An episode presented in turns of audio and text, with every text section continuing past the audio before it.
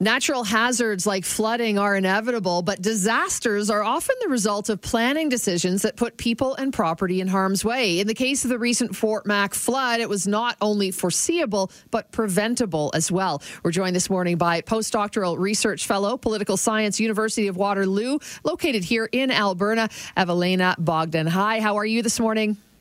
I'm well, thank you. Thank you so much for joining us. So, you say the Fort Mac flood was actually preventable. How so? So, in Fort McMurray, with the flood maps that are available, it clearly shows that the um, Waterways neighborhood is located in a designated floodway. Okay, so this is a planning thing as as far as not just the waters rising and the amount of rainfall and the water table. So, is this something that uh, you know uh, after 2013 we should have really taken a look at as far as any disasters and say, okay, how can we safe proof our uh, cities in the province? Yes, so there were some actions underway uh, when the Municipal Government Act was amended in Alberta after the 2013 flood, and there was a floodway development regulation developed. Um, however, it still has not been put into effect. So it has not been implemented, which still allows municipalities to keep building in the in the floodways. And so that floodway development regulation could have prevented rebuilding um, especially after the wildfire in 2016 in Fort McMurray, where much of the waterways actually burned down and then uh, flooded afterwards. So there was a prime opportunity to not rebuild. And and then I mean exacerbated by the ice jam that that really you know kind of bogged things down, and then the flooding just went rampant. So is it really? So is this a, a, you know a government issue that we need to be looking at more in terms of we're going to see you know heavy rains, we're going to see melting, we're going to see ice jams, but we need to look forward to what we can do to you know to mitigate any problems when they before they even happen. Yes, so all levels of government need to be involved as well as other stakeholders as well. And so it really needs to be a more of a concerted effort uh, with a lot more coordination and that's currently missing in Canada. And other flood experts have also uh, spoken to this issue uh, throughout um, in 2013 and prior to that.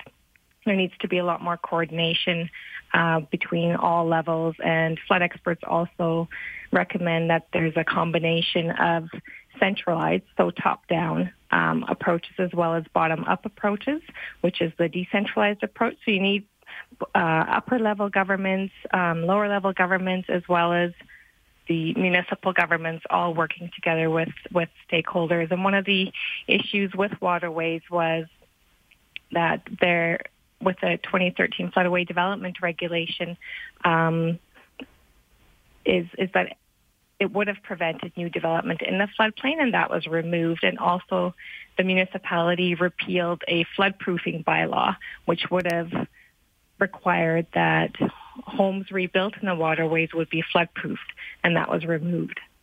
So it, it sounds like a rock and a hard place uh, because these stakeholders, and I would think some of them would be the insurers.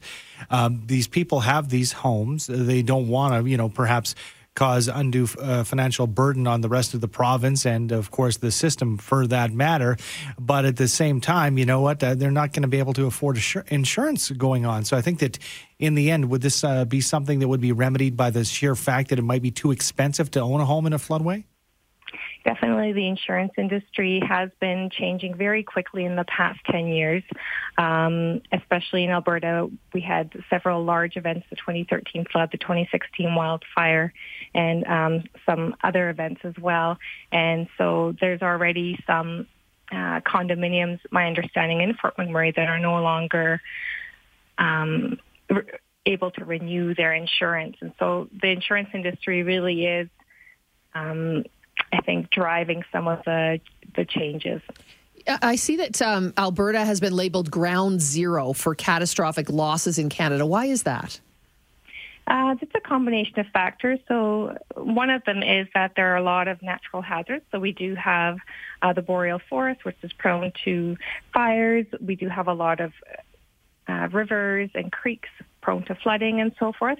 However, as disaster sociologists and emergency managers say, hazards don't necessarily make a disaster. So, as described in the article, um, you know, uh, we've known for a long time that these natural hazards can occur. So what we can do is make better decisions and and um, you know stay out of the floodplains or floodproof the buildings and other measures that reduce our vulnerability. And of course, citizens want to, you know, uh, obviously do the right things, but uh, this could be implemented by local governments. I'm understanding that there have been some class action lawsuits lawsuits when you talk about disasters in, in uh, provinces like Quebec leveled against municipal governments. Yes, that seems to be increasing in numbers in Canada. It's something that was more uh, common in the United States, but we're seeing more of it in Canada now. And one of the big challenges here in Canada is that 94% of Canadians living in known high-risk flood zones aren't aware of their risks. So this is a societal level problem and needs to be addressed at that level. So we need more effective ways of increasing awareness and having other ways of letting residents know what their risks are. And if we wanted to educate ourselves, are, are there places for we Albertans, for Canadians as a whole, to go to find out, you know, flood risk? I mean, obviously, if you're near water, it, it should come to mind that it might be an issue, but are there places for us to access information? Yeah, so most provinces have flood maps. However, some of the issues have been that many of the flood maps are not updated or they're not accurate anymore because they need to be updated after major floods. And in some cases, for smaller municipalities, they may not be available. In some cases, it's because the municipalities um, haven't released them yet because they're worried about backlash from homeowners. So it gets quite complicated. But one of the things that the federal government is currently working on is creating more um, guidelines around standardizing flood mapping across the country. So one of the challenges is having those accurate, updated flood maps and also making them user friendly so that anyone can go on the websites and are able to understand what the flood map is, is saying. Evelina, thank you so much for your time this morning. We appreciate it. Thank you so much for having me.